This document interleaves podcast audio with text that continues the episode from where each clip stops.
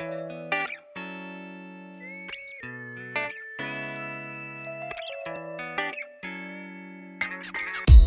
dinleyiciler, Esenli ve Medyapod sponsorluğunda Kalder Ankara Şubesi tarafından gerçekleştirilen Kalitecinin Sırt Çantası podcast yayınına hoş geldiniz. Ben Fahir Altan. Türkiye Kalite Derneği Ankara Şubesi Yönetim Kurulu üyesiyim. Bildiğiniz gibi Kalitecinin Sırt Çantası yayınlarımızda bir kaliteci için olmazsa olmaz dediğimiz yönetim kalitesi araçlarını her bölümde farklı bir konuk ile ele alıyoruz. Bu bölümümüzün konuğu Türkiye'nin lider teknoloji şirketlerinden Softek bünyesinde dönüşüm atölyesi ekibinde dönüşüm koçu olarak çalışan Şirin Beyitli. Şirin ile birlikte bugün sizlere çevik metodolojiler ve Scrum çerçevesini konuşacağız. Şirin hoş geldin. Nasılsın? Hoş buldum Fahir Bey. Çok teşekkür ederim. Bu enerjik girişiniz bana da enerji verdi. Çok iyiyim. Siz nasılsınız? Çok teşekkür ederim Şirin. Ben de çok iyiyim. Seninle kısa bir süre de olsa çalışma zevkine eriştim.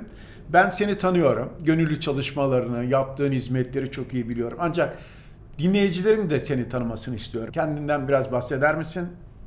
Tabii ki Fahri Bey. Dinleyicilerimiz de çok sıkmadan kısaca tanıtayım kendimi. E, ODTÜ İşletme Bölümü ve Sabancı Üniversitesi Avrupa Çalışmaları yüksek lisans eğitimini tamamladıktan sonra e, özel bir bankada teftiş kurulunda müfettiş yardımcısı olarak işe başladım. Sonra sigortacılık sektörüne geçiş yaptım ve 5 yıl boyunca denetçi olarak sigortacılıkta çalıştım. E, 2020 yılında çalıştığım şirketin bağlı olduğu holdinge geçtim ve orada daha çok denetimi bırakıp stratejik planlama, şirket performans takibi görevlerinde bulundum. Devamında bir proje kapsamında çalışmak üzere tekrar sigorta şirketime dönüş yaptım ve işte orada Çevik Dünya ile tanıştım diyebilirim. E, Scrum Master olarak adım attığım bu dünyada hem çalıştığım şirketlerdeki rollerim gereği hem de bireysel ilgi ve çabam neticesinde şimdi Türkiye'nin büyük teknoloji şirketlerinden biri olan Softek'te çalışmaktan çok çok keyif aldığım bir ekipte, dönüşüm atölyesi ekibinde dönüşüm koçu olarak çalışmalarıma devam ediyorum. Çok teşekkürler Şirin. Umarım profesyonel çalışmaların yanı sıra Kaldera Ankara'da da gönüllü faaliyetlerde seninle birlikte çalışma şansına sahip olabiliriz. Topluma ve şirketlere daha büyük katkılarda bulunabiliriz. Büyük memnuniyetle Fahir Bey, Kaldera Ankara gibi bir kurumda gururla takip ettiğim çalışmalarınıza katkı sağlamayı ben de çok istiyorum. Teşekkürler Şirin. Dilersen sohbetimize başlayalım. Son zamanlarda Türkçesiyle çevik metodoloji, İngilizce tabiriyle agile metodoloji kelimesi çok fazla kulağıma çalınıyor. İş yaşamında sürekli olarak şirketlerden artık biz çevik çalışıyoruz ya da çevik dönüşüme başladık gibi cümleleri çok sık duyuyorum. Nedir bu çeviklik dediğimiz şey? Nereden çıktı? Neden son zamanlarda bu kadar çok popüler? Hiç bilmeyenler için bu konuları bize özetleyebilir misin? Tabii ki Fahri Bey. Çeviklik dediğimiz kavramın aslında kelime anlamına bakarsak değişikliğe, değişime hızlı uyum sağlayabilme, adapte olabilme olarak özetleyebiliriz. İş dünyasındaki karşılığına gelecek olursak var olan çalışma metodlarını aslında bir manifesto mahiyetinde ve 1990'larda yeni bir metodoloji olarak karşımıza çıkıyor. Zaman içinde daha da gelişiyor ve günümüzde artık bir çalışma metodu değil, bunun da üstüne çıkıp bir düşünce yapısına dönüştüğünü söyleyebilirim. İngilizcesi de zaten Agile Mindset olarak geçiyor. Sizin bu belirttiğiniz şirketlerin söylediği biz çevik çalışıyoruz, çevik dönüşüme başladık diyenlerin kastettiği şey aslında bu düşünce yapısından doğan birçok çerçeve var. Onlardan birini benimsedik, uygulamaya başladık demek istiyorlar. Peki Şirin, var olan yönetim metotlarına manifesto olarak çevik metodoloji ortaya çıktı dedin. Burayı biraz açabilir misin? Neden çevik diye bir şey ortaya çıktı? Var olan metotlar neyi karşılamadı da bu çevik metodoloji kendisine yer buldu? Evet Fahir Bey, e, aslında bu işi daha iyi anlayabilmek için başlangıcına gitmek lazım. 2001 yılında bir araya gelen bir grup yazılımcı Çevik Yazılım Geliştirme Manifestosu, kısaca Çevik Manifesto dediğimiz metni yayınlayarak bu çevik hikayeyi başlatıyor diyebiliriz. Nedir bu manifestonun içeriği? Manifestoyu yazan yazılımcılar o zamana kadar kullandıkları metot olan waterfall, Türkçesi şelale dediğimiz metodolojiyi uygularken fark ediyorlar ki bu metotla çalışıldığında müşteri ihtiyaçlarına cevap vermekte geç kalıyorlar. E, Waterfall uygularken 3 yıllık, 5 yıllık çok detaylı proje dokümanı yazıp bu dokümanı takip ederek çalışmaya çalıştıklarında görüyorlar ki çalışma bittiğinde ortaya çıkan şey müşterinin beklentilerini karşılamıyor ve bir memnuniyetsizlik doğuruyor. E, bu grupta manifestoda bu metodun aksayan noktalarına dikkat çekiyorlar ve yeni benimsedikleri çevik metodolojide müşteriyi önceliklendirdiklerini söylüyorlar. Müşterinin her zaman ihtiyacını karşılamaya yönelik çalışma geliştirmek gerektiğini vurguluyorlar diyebilirim. Gerçekten günümüzdeki iş dünyasına da baktığımızda VUCA ve BANI kavramlarıyla iş ortamımızı anlatıyoruz. E, Bunlar ne demek? Bizi etkileyen çok fazla değişken var. Belirsizlikler çok yüksek, çalışma ortamımız çok karmaşık ve muğlak diyoruz. İşte bu çevik metodoloji böyle bir dünyada hem çalışanın hem de müşterinin ihtiyacını karşılayan çözümler önerdiği için çok fazla rağbet görüyor ve sizin söylediğiniz gibi popüler oluyor diyebilirim. E, çünkü bu çevik düşünce yapısının temeli müşteriye değer üretmek. E, metodolojinin önerdiği şekilde çalıştığımızda görüyoruz ki müşteriden çok fazla ve kısa periyotlarda sürekli geri bildirim alıyoruz. O bildirimler doğrultusunda da çalışmalarımızı şekillendirip adapte oluyoruz. Böylece günün sonunda ortaya çıkardığımız ürün müşterinin hayalindeki ürün oluyor ve memnuniyetini de sağlamış oluyoruz. Yani sonuç olarak yazılımcılar 2001 yılında şelale metodolojisinde tespit ettikleri aksaklıkları giderebilmek maksadıyla bir manifesto yayınlıyorlar. Bu manifestoda dikkate değer şeyler şöyle özetlemek mümkün herhalde. Süreçler ve araçlardan ziyade bireyler ve bunların arasındaki etkileşime, kapsamlı dokümantasyondan çok müşteriye çalışan bir yazılım sunmaya, müşteriyle sözleşme üstündeki pazarlık yapmaktan çok müşteriyle işbirliğine, uzun süreli detaylı plana bağlı kalmaktan çok değişime, hızlı karşılık vermeyi önemsiyor bu metodoloji. Bu metot müşteriye odağını alıyor, tüm süreç boyunca müşteri ihtiyaçlarına cevap veriyor. O yüzden bu metot bu kadar popüler oldu sanıyorum. Aynen öyle Fahir Bey. Önceki metottan en önemli farkı geri bildirimi sürecin sonunda değil sürekli olarak müşteriden süreç boyunca alması diyebiliriz. Burada dikkat merak ettiğim bir konu var. İşte çevik konu, çevik, Scrum kelimeleri iç içe geçiyor. Bazı şirketler Scrum çalışıyoruz, başka şirketlerde çevik çalışıyoruz diyorlar. Sanki ikisi de aynı şeymiş gibi anlaşılıyor.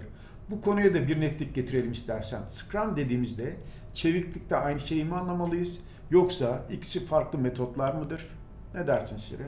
Çok doğru bir noktaya değindiniz Fahir Bey. Bu iki kelimeyi bilinçsizce aynı anlamda kullanabiliyorlar. Ama aslında ikisi farklı şeyler. Çevik metodoloji birçok çeşitli çerçeveyi içeriyor. Çeviği bir üst şemsiye olarak düşünebiliriz aslında. Günümüzde bu şemsiyenin altında artık 40'tan fazla çerçeve geliştirildiğini görüyoruz. Scrum var, Kanban, XP bunların organizasyon seviyesinde yayılan versiyonları İngilizce tabiriyle Scaled Scrum gibi liste çok uzuyor. Çok fazla çerçeve var. Scrum bu çevik metodoloji altındaki çerçevelerden yalnızca biri. Ee, Benim çalıştığım şirketlerde tecrübe ettiğim ve genel olarak Türkiye'de, globalde en çok uygulanan çerçeve de Scrum diyebilirim. Herkes Scrum Scrum diyor. Scrum nedir acaba diye araştırma yaptığım zaman nereden geldiğini bir baktım. Nereden gelmiştir acaba diye. Sen biliyor musun acaba Şirin Scrum nereden geldi? Ben de Fahir Bey ilk başlarken araştırmıştım ama siz anlatın buyurun dinleyelim. Benim araştırdığım yerde şöyle yazıyor. Rugby takımından, rugby spor dalından geldiğini söylüyorlar. Aslında Scrum kelimesi bir takım dizilişin ismi. Nasıl bir diziliş? Tüm takımın bir araya gelip kenetlendiği ve amaç birliğinin sağlandığı ve ortak hedefe ulaşmak için hep beraber hareket ettiği bir dizilişin ismi Scrum. Aslında biz de Calder olarak öne çıkardığımız EFQM modeli de aynı amaca hizmet ediyor. Tüm ekibin sorumluluk alarak ortak amacı gerçekleştirmelerini vurgulayan bir model EFQM modeli. Peki Scrum madem en popüler çevik çerçeve, bu çerçeve hakkında da bizi biraz bilgilendirebilir misin? Scrum çerçevesini benimseyen bir şirket nasıl çalışmalı? Örneklerle anlatabilir misin? Tabii ki. E, Scrum benim de çalışmaktan çok hoşlandığım, e, kendi rehberinde de söylediği gibi çok basit bir çerçeve aslında. En özet haliyle de amacı karmaşık problemlere çözümler sunmak ve değer üretimini sağlamak. E, teorisinden başlayalım işin. Scrum'ın temeli üç ayaklı bir teoriye dayanıyor. Şeffaflık, gözlem ve adaptasyon. E, bunlardan kastı ne? Şeffaflıktan kastı e, hem o işi yapanlara hem de tamamlandığında o işten faydalanacaklara görünür hale getirmeliyiz diyor o işi. E, gözlemden kastı işi yaparken ilerlememizi takip etmeliyiz ve varsa hedeften sapmalarımızı belirlemeliyiz diyor. E, adaptasyondan kastı da belirlenen sapmaları düzeltelim, hedefe ulaşmak üzere çalışanları ve süreci adapte edelim diyor.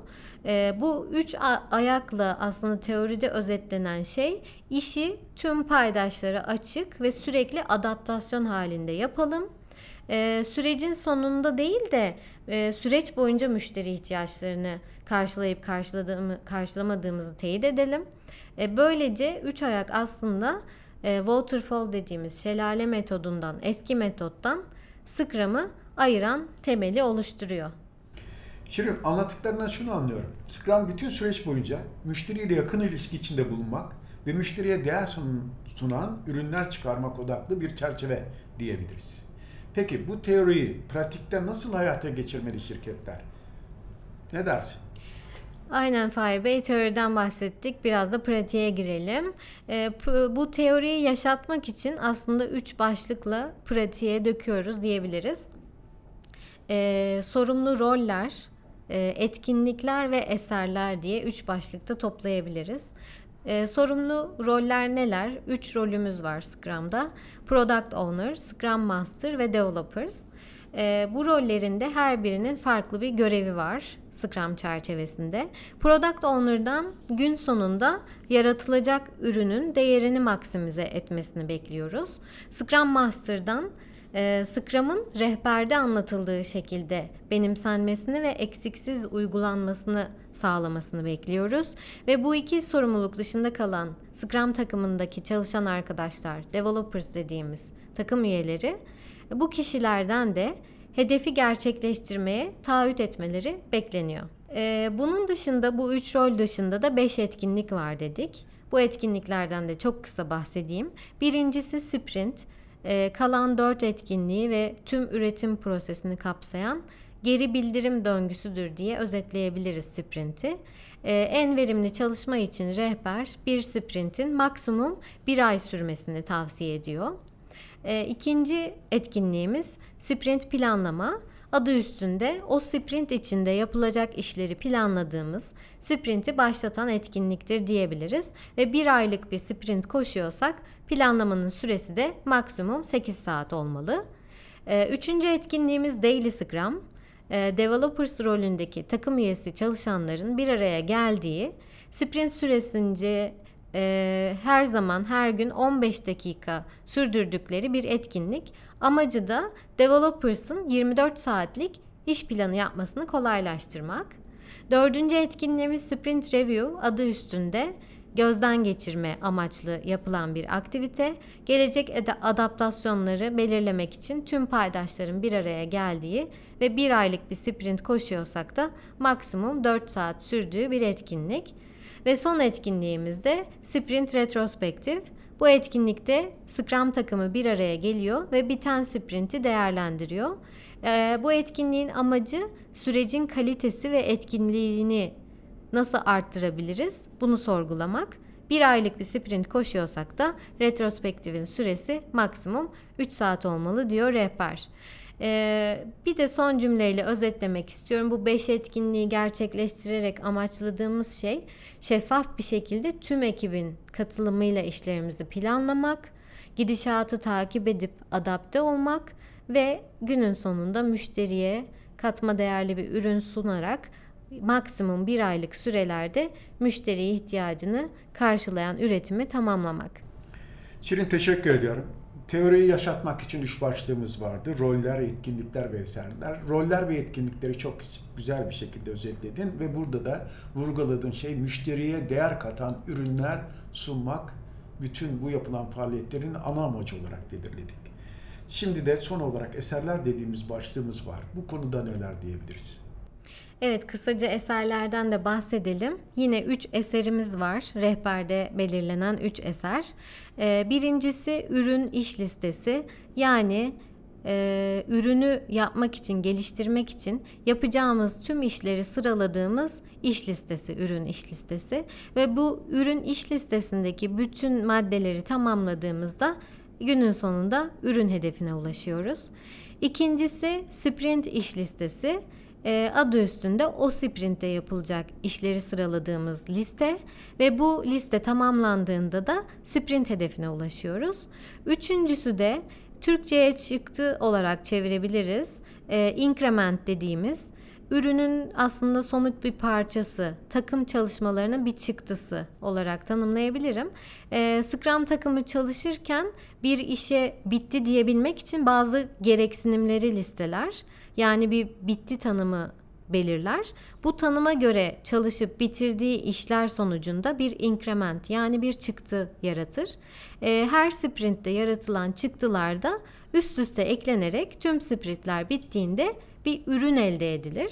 E, Scrum'ı böylece 3 başlıkta hani eserleri de tamamladık. 15 dakikada anlatmak mümkün ama şunu vurgulamak istiyorum. Hani rehber de çok kısa dinleyicilerimiz internetten indirip 14 sayfalık rehberi çok rahat okuyabilirler.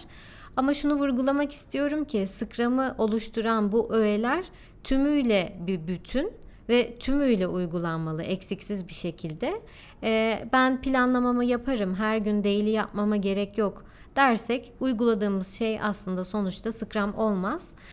Dikkat edilmesi gereken rehberde söylenen rollerin sorumluluklarını bilip yerine getirmesi 5 e, etkinliğin eksiksiz işletilmesi, e, eserlerin de amacına uygun şekilde kullanılması. Şimdi popüler olduğu için tüm şirketler rakiplerden görüp biz de uygulayalım diyorlar. İşin teorisini araştırmadan, fayda maliyet analizi yapmadan Scrum uygulamaya girişiliyor. Gerekli yönetim desteği, şirket kültürü, uygulama altyapısı sağlanmadan başladığında bir süre sonra görüyorlar ki ne Scrum Master rolünün gereğini yerine getiriyor, ne her gün daily yapılıyor, ne ürün iş listesi takip ediliyor. Ortaya yarım yamalak bir şey çıkıyor. Takım yapılan şeyde bir anlam da bulamıyor. E çalışanlarda ister istemez şöyle bir yalı, yanılgı oluşuyor. Ne işe yaradı bu Scrum? Faydadan çok zararı oldu. Eski düzene alışmıştık. Daha hızlı yürütüyorduk diyorlar. Önemli olan çerçeveyi benimsemek ve yaşatmak diyeyim. Peki Scrum çerçevesini uygulayabilmek için şirketlerde en önemli konulardan bir tanesi yönetim desteğinin olması ve şirket kültürünün buna uygun halde olması herhalde çok önemli. Ne düşünüyorsun bu konuda Şirin? Kesinlikle Fahir Bey. Bu e, söylediğimiz rehberdeki uygulamaları yapsak da e, şirket kültürü ve yönetim desteği sağlanmadan bu işe atılırsak faydalarını da elde edemeyiz. Biz de EQM modelini uygularken aynı şeyi söylüyoruz. Modeli uygulayabilmek için yönetimin desteği ve şirket kültürü gerçekten çok önemli. Hep Scrum çerçevesini eksiksiz uygulamanın öneminden bahsettin sürekli olarak Şirin. Scrum çerçevesini eksiksiz olarak uygulayan şirketler ne fayda sağlayacak kendilerine? Şirkete getirisi ne olacak? Biraz da bundan bahsedelim ki şirketler Scrum'ı uygulamak için heveslensinler. Tabii ki Fahir Bey. E, bu rehberde belirlenen üç başlığı uyguladığımızda ve eksiksiz uyguladığımızda amaçlanan faydaya ulaşmak zaten hedefimiz. E, biraz mesela örnek vererek bahsedelim. E, Scrum etkinliklerinin nihai faydası neydi? Gözlem ve adaptasyonu orta, ortam sağlamak. E, Scrum teorisindeki üç ayaktan ikisi bunlarda zaten. Mesela sprint planlamaya tüm takım katılmıyor diyelim. Birkaç kişi eksik sürekli devam ediyoruz planlamalarda. E, planlamada ne yapıyoruz? İşin nasıl yapılacağına dair konuşup planlama yapıyoruz. Katılmayan takım üyelerinin bilgisinden faydalanma imkanımız olmazsa eksik bilgi ve varsayımla devam ederiz ve planlamayı belki de yanlış yaparız. Ya da her gün daily yapmayalım dediğimizi varsayalım.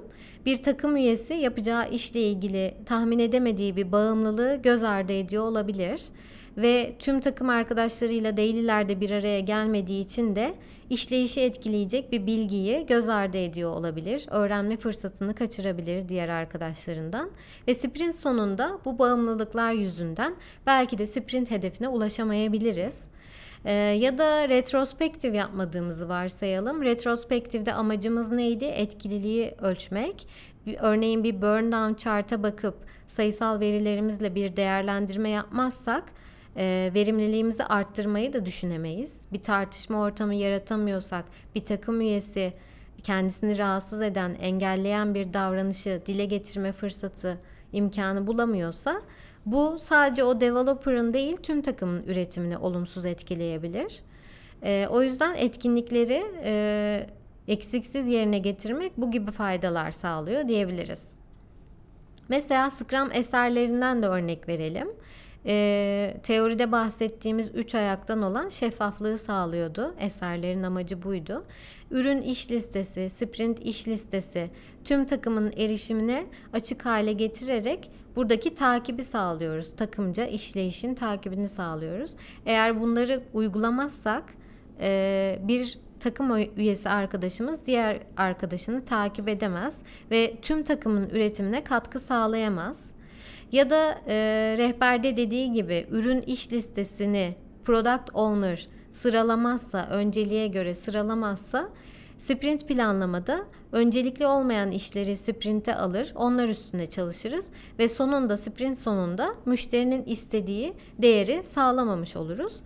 Yine özetlemem gerekirse çerçeveyi doğru uygulamanın en önemli faydası değer üretmek ve müşteri memnuniyetini sağlamak evet. Ama sadece bu faydalar da değil bunun yanında e, kısa periyotlarda çıktı elde etmek şirketlerin time to market dediğimiz markete sürüm süresini kısaltmış oluyoruz. Fırsat maliyetini azaltmış oluyoruz. Gün sonunda bunlar bize önemli bir rekabet gücü kazandırmış oluyor. E bu da her şirkette her hissedarın istediği temel beklenti. Rekabet gücünü arttır, getiriyi arttır. E, ne diyelim? Scrum çok faydalı. Herkes onu kullanmalı. Kullanmalı. Peki Şirin çok teşekkür ediyorum bu örneklemen için. Scrum çerçevesi ve eksiksiz uygulanmasının gerekliliği bir kez daha ortaya çıkmış oldu. Kısaca konuştuklarımızı özetlemek gerekirse bir şirket Scrum uyguladığında bu bahsettiğim faydalardan yararlanacak. Böylece müşteriye değer katan çok daha kaliteli çözümler sunma becerisine sahip olacaktır. Çeviklik dediğimizde de tek seferlik bir hedef olarak düşünülmemeli, uzun ve özümsenmesi gereken bir düşünme biçimi olarak ele alınmalı. Günümüz iş dünyasında rekabet etmek isteyen şirketler için de fark yaratacakları bir yolculuktur diyelim çevikliği. Senin de belirttiğin gibi bu işin anlamını kavrayarak uygulamak, işselleştirmek bu işin püf noktası.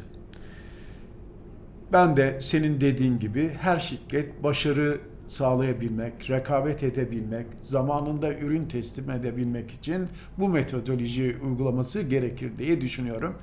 Anlattıkların için çok teşekkür ediyorum. Değerli dinleyiciler, Kalitecinin Sırt Çantası yayınımızda bugün Softek Dönüşüm Atölyesi'nde dönüşüm koçu olarak çalışan sevgili Şirin Bey Dilli'yi ağırladık. Çevik metodoloji ve Scrum çerçevesi üzerine bilgilerini bizimle paylaştığı için kendisine çok teşekkür ediyorum. Asıl ben davetiniz için size ve Kalder'e çok teşekkür ediyorum. Sizinle çalışmak benim için zaten kaliteli zaman geçirmenin bir diğer adı. İlk podcast'imi de sizinle deneyimlemek çok güzel bir öğrenim fırsatı oldu benim için. Tekrar emeği geçen herkese teşekkürler. Sevgili dinleyiciler, gelecek bölümlerimizde de farklı konular ve konuklarla birlikte olacağız. Görüşmek üzere.